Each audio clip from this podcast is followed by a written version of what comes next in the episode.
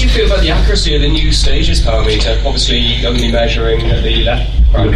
I would not call this a power meter. Hey, podcast listener, you're listening to the Semi Pro Cycling Podcast, the weekly podcast where we discuss all the issues that cyclists talk about. Whether you're out training, commuting, or just riding around, sit down and listen in because we're about to begin. I got something to say, man. Yo, welcome to episode 113 of the Semi Pro Cycling Podcast, where we believe that only a semi pro cyclist rides for love and not money. If you stick around to the end, I'll fill you in on the quote from the top of the show and let you know who is ripping into stages. Hey there, semi pros. My name is Damien Roos. I'm the founder of Semi Pro Cycling, home of the Semi Pro Cyclist, and you can find this episode at semiprocycling.com forward slash IMT. And yes, a review to get us underway, but bear with me, it is a long one. Better than five stars for any cyclist by Disappointed123098. Absolutely love this podcast for cycling content and Damien's no BS commentary. I'm completely new to road cycling. This is my first year with about 2,000 kilometers this summer, and this podcast is for more than just semi pro cyclists. Anyone with an interest in cycling fitness will enjoy and find useful information here. Damien clearly loves cycling, and his enthusiasm makes the episodes more engaging as he talks about everything from power meters to measuring fitness to analyzing the health of your own poo. A great episode, really. I've been listening to all the past episodes and have enjoyed them all. Can't recommend this podcast and related website with links and notes about the episodes enough for anyone with even a modest interest in cycling fitness and news. Bam! Thank you very much. I really, really do appreciate the work that went into that review. It's long and detailed, perfect, exactly like the podcast. And if you do like the show, I would love a review on either iTunes or Stitcher because five stars makes me Slap my elbow, you do it like this. Slap Thank you very much. And the performance probe this week. Number one, can more than one incremental cycling test be performed within one day? Yes, it is an aptly named study. Changes in performance parameters over four consecutive maximal incremental cycling tests were investigated to determine how many tests can be performed within one single day without negatively affecting performance. So 16 male and female subjects, 8 trained, 8 untrained, performed four successive maximal incremental cycling tests separated by one and a half hours of passive rest. So the tests they actually performed were four map tests. Go back a couple of episodes if you want to learn about map tests. But the protocol was after setting up, they would rest for three minutes and then the protocol officially started at 50 watts, where work rate increased every 3 minutes by 50 watts for the trained group and 25 watts for the untrained group until voluntary exhaustion indicated by cadence at less than 40 RPM. Exercise time, power output, and heart rate were blinded to the subjects who were encouraged to spend maximal effort in each test.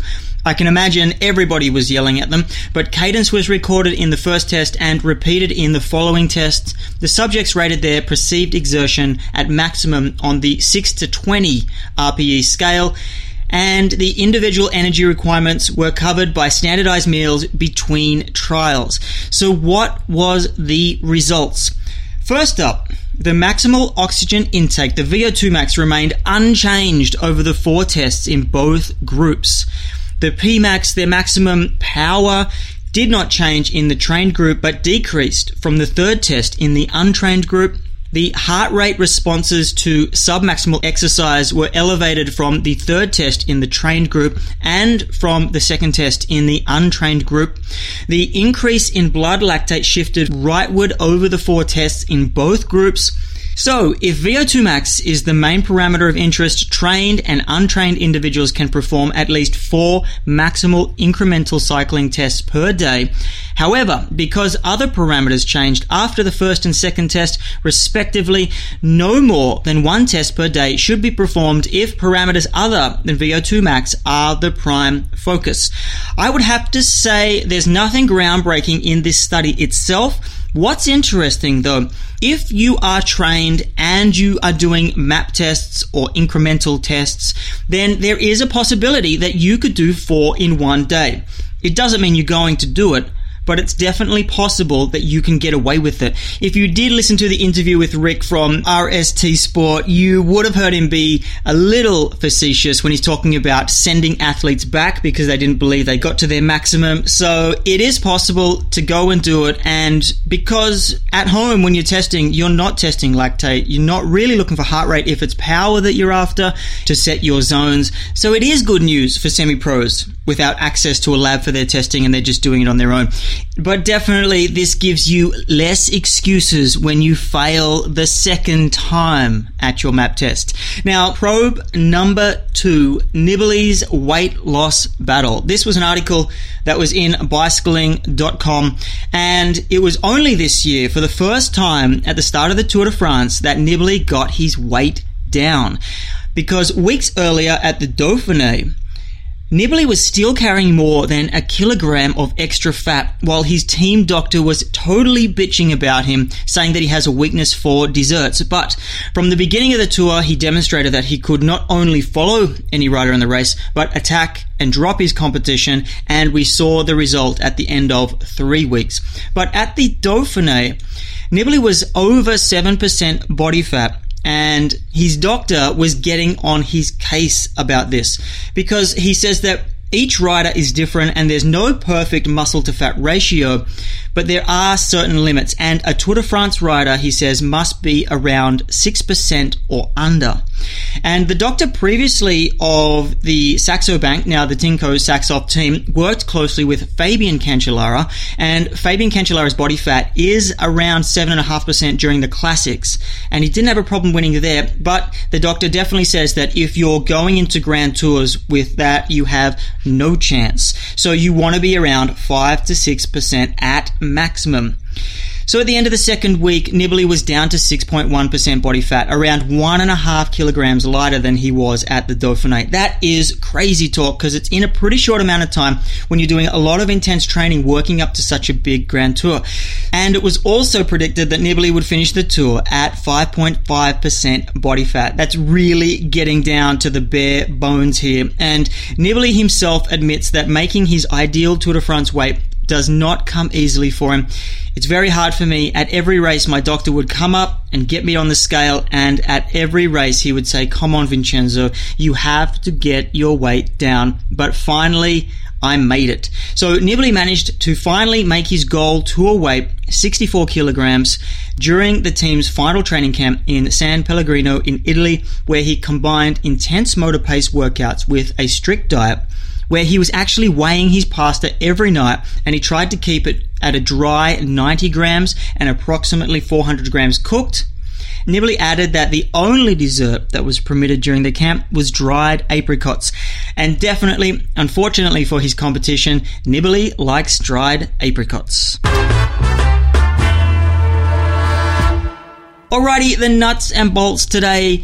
Inspiratory muscle training IMT for short, for cycling endurance. Today's episode draws from a presentation given called IMT for Cycling Endurance given by Dr. Peter Brown at this year's World Congress of Cycling Science at the University of Kent that coincided with the start of the tour. I've got a link to the presentation in the show notes so you can check it out in its entirety, but it pulls a lot from that and from other sources around the web. So, what exactly are we talking about when we're talking about IMT? Where is this inspiratory muscle? Well, it's not actually a muscle in itself. It's an area that you use every day, but you just don't think about it. The respiratory system that's right. It's the breathing muscles. And we're talking about training the breathing muscles. And just quickly, we're not talking about the lungs. IMT training has nothing to do with the lungs. They do not get stronger with exercise. In fact, the only time your lungs will grow is when you are a fetus or a child. So we can wipe that off the table and get stuck straight into this. So this type of training has been around for a while and I'm a bit vague about when it did start because it's hard to know when institutions started using it. It's even hard to know today who is actually using it. I can say that some elite athletes in cycling do specific training for their breathing muscles though. So the effectiveness of this type of training is also questioned, like every other type of training that isn't traditional cycling training. Today, we're going to look at the current understanding of specific respiratory muscle training, how to do it, and how it could improve your performance and who might benefit from doing it. So, why the hell do you want to train your respiratory muscles? During exercise, the body's demand for oxygen increases and our breathing volume must also rise. And this requires a lot of muscles surrounding the lungs to contract in a highly coordinated manner. So, as the intensity of exercise increases, these respiratory muscles must contract more forcefully and rapidly to keep pace with the body's large increase in metabolism. And if your body is using muscles from breathing inefficiently, it's sending extra blood around the body to be used by the muscles. And this leads to a reduction in blood, which is a reduction in the amount of oxygen available to all muscles in your body, which can fatigue all of your body's muscles. So this important role of the respiratory muscles has generated great interest in the link between respiratory muscle fitness and whole body exercise capacity. And I can kind of pinpoint the start of this movement and it really started to gain momentum after a guy called Jerome Dempsey from the Wisconsin University had a breakthrough discovery when he found that breathing muscles fatigue just like any other muscles. It is also the case where the diaphragm force drops significantly after exercise and stays dropped for up to an hour after exercise and can even stay down for a couple of days. Before we go any further, there's a video in this presentation of how they actually get the result. And I've got to tell you, it's funky as anything and a little bit nasty as well. They have to first put some anesthetic in a dude's nose or a chick, whoever is volunteering for this. And then they have to put a balloon on the end of a string that goes down the back of the throat. And eventually the subject will be drinking water to try and get it down so it actually goes right down into the right area down around the lungs somewhere. And they can actually find the exact spot by probing electronically around the area to make sure it's in the right spot. It is gnarly and I would not volunteer to be a subject in any of these studies.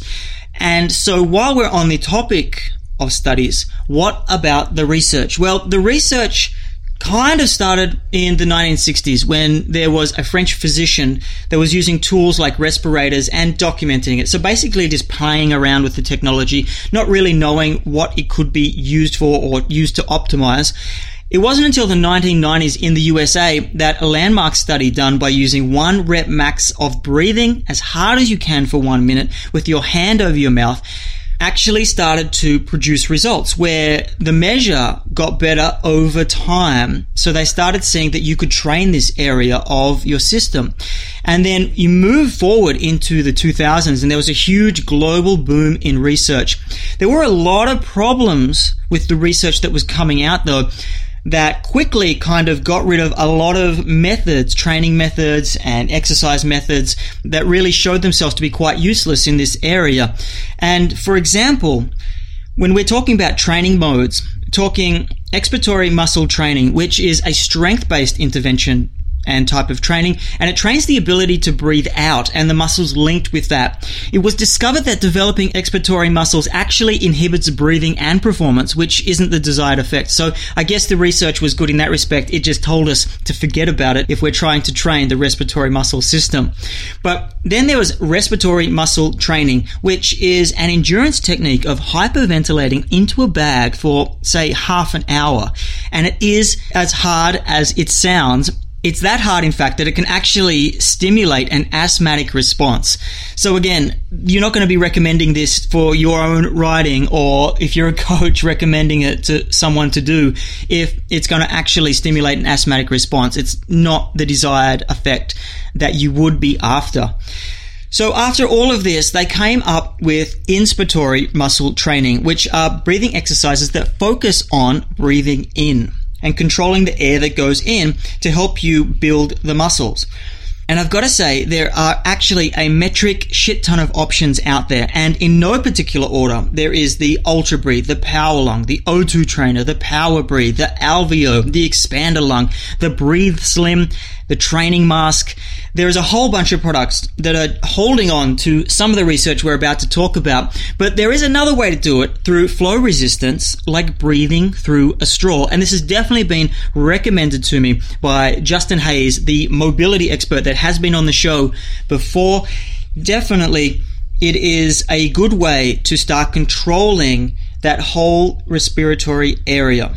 But the crazy thing is here that I can only find one study that gave a positive effect using a variation of one of these devices and a set training protocol.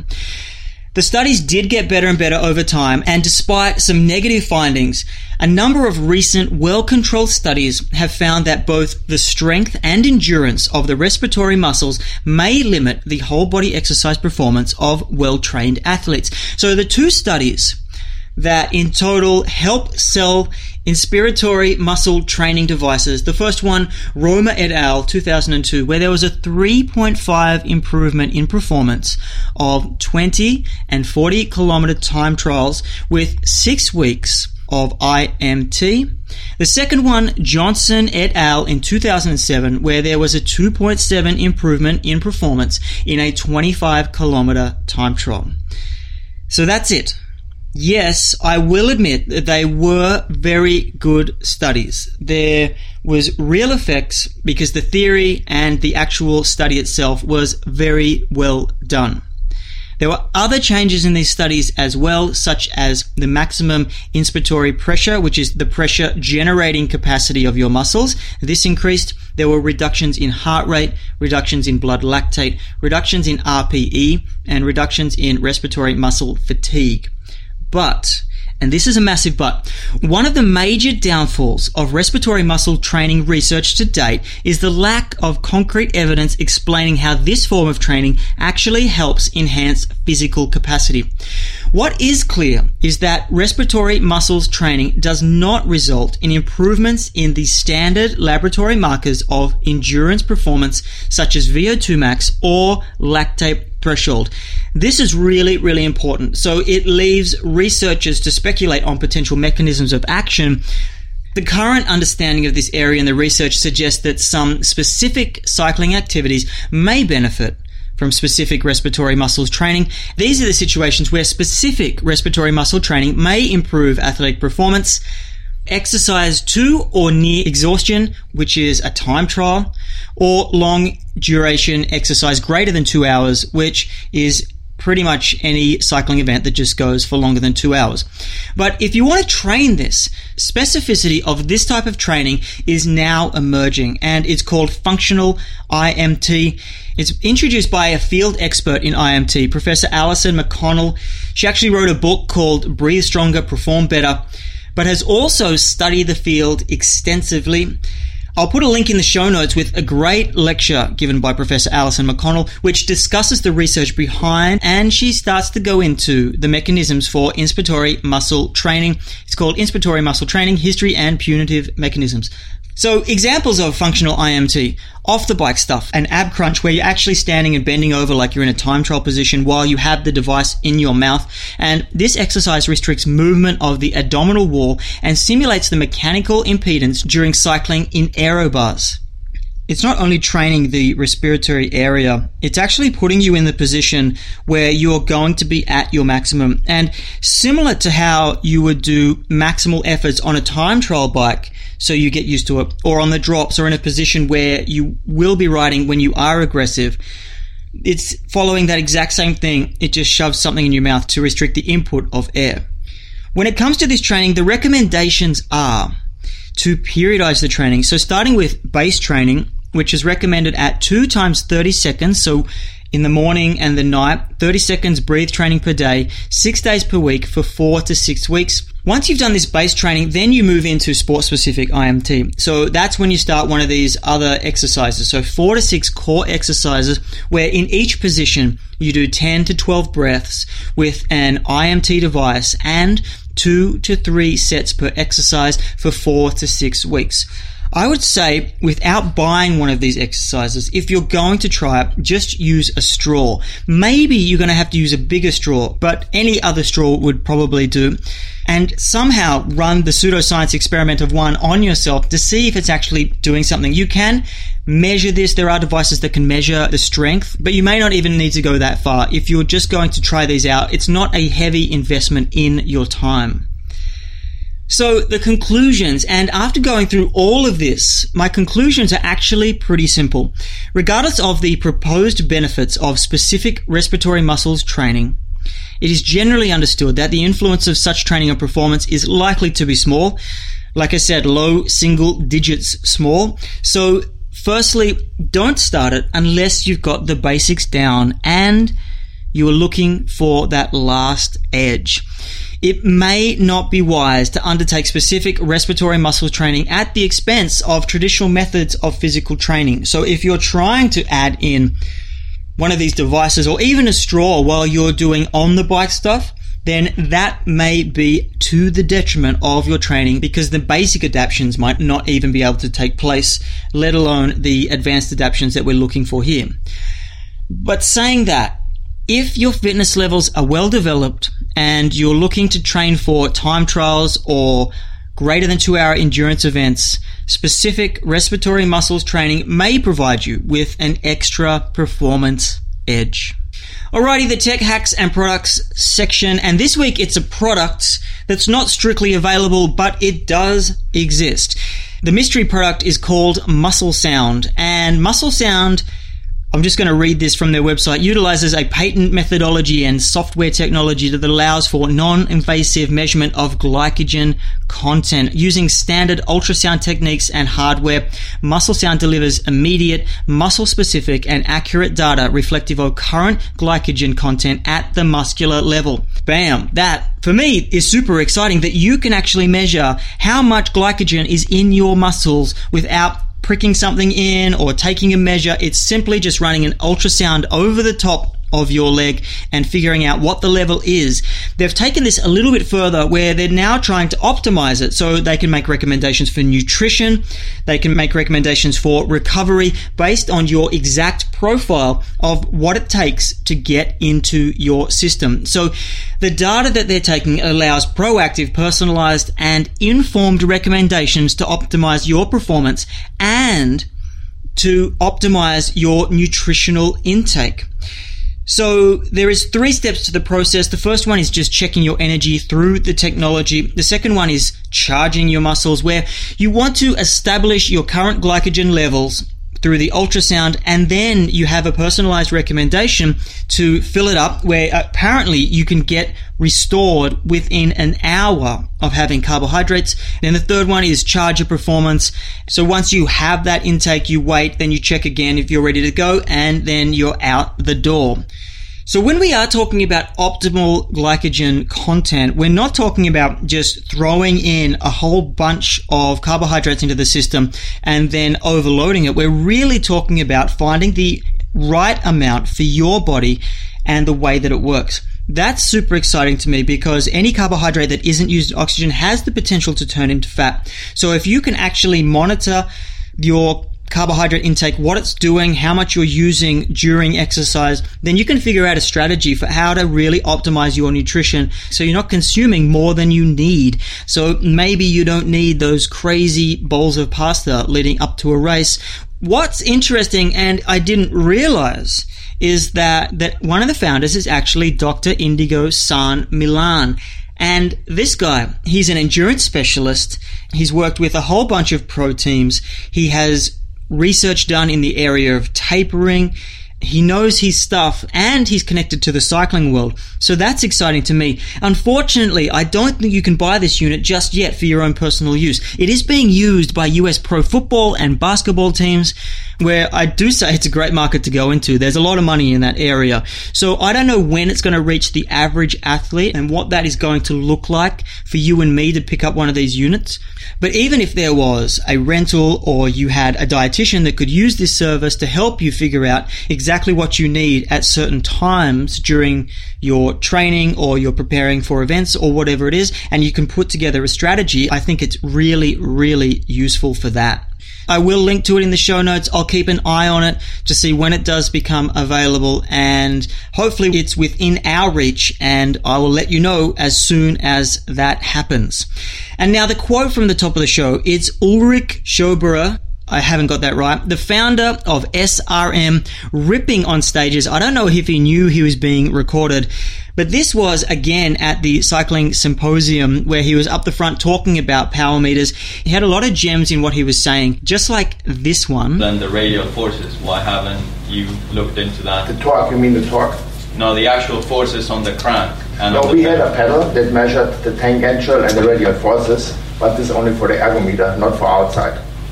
For outside, I came, I said power is fine because on the bike, you, you cannot need too much feedback because you have to focus on the road.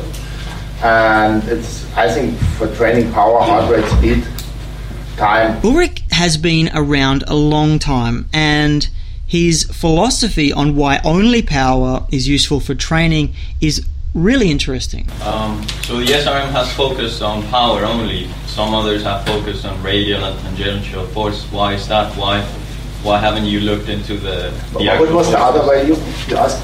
So SRM only focuses on power, but what about the, the tangential and the radial forces? Why haven't you looked into that? The torque, you mean the torque?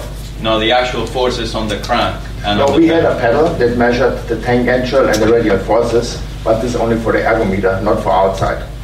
For outside, I came, I said power is fine because on the bike, you, ha- you cannot need too much feedback because you have to focus on the road. And it's, I think, for training power, heart rate, speed, time, cadence is enough.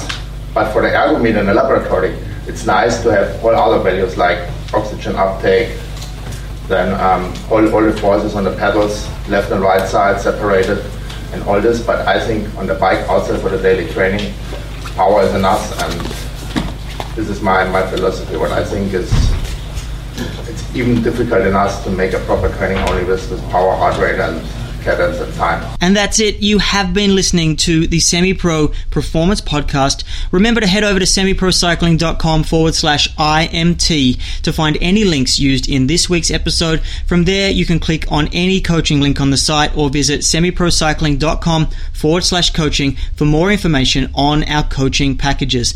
But till next week, get on your bike and enjoy the pain cave or the hurt box, whichever one you're into. Do you feel about the accuracy of the new stages power meter? Obviously, only measuring the left crank. I would not call this a power meter because definition what is power, and power is the torque, the average torque per revolution, multiplied with the angular velocity. And if you measure only the half torque, you do not know what is the other leg is doing. If you have a cyclist only with one leg, what, what comes out? It's the same like when I measure your weight and you step with one leg on the scale and I multiplicate this by two. Then I say this is your weight. You can make up every number you want. but not very accurate, I would say.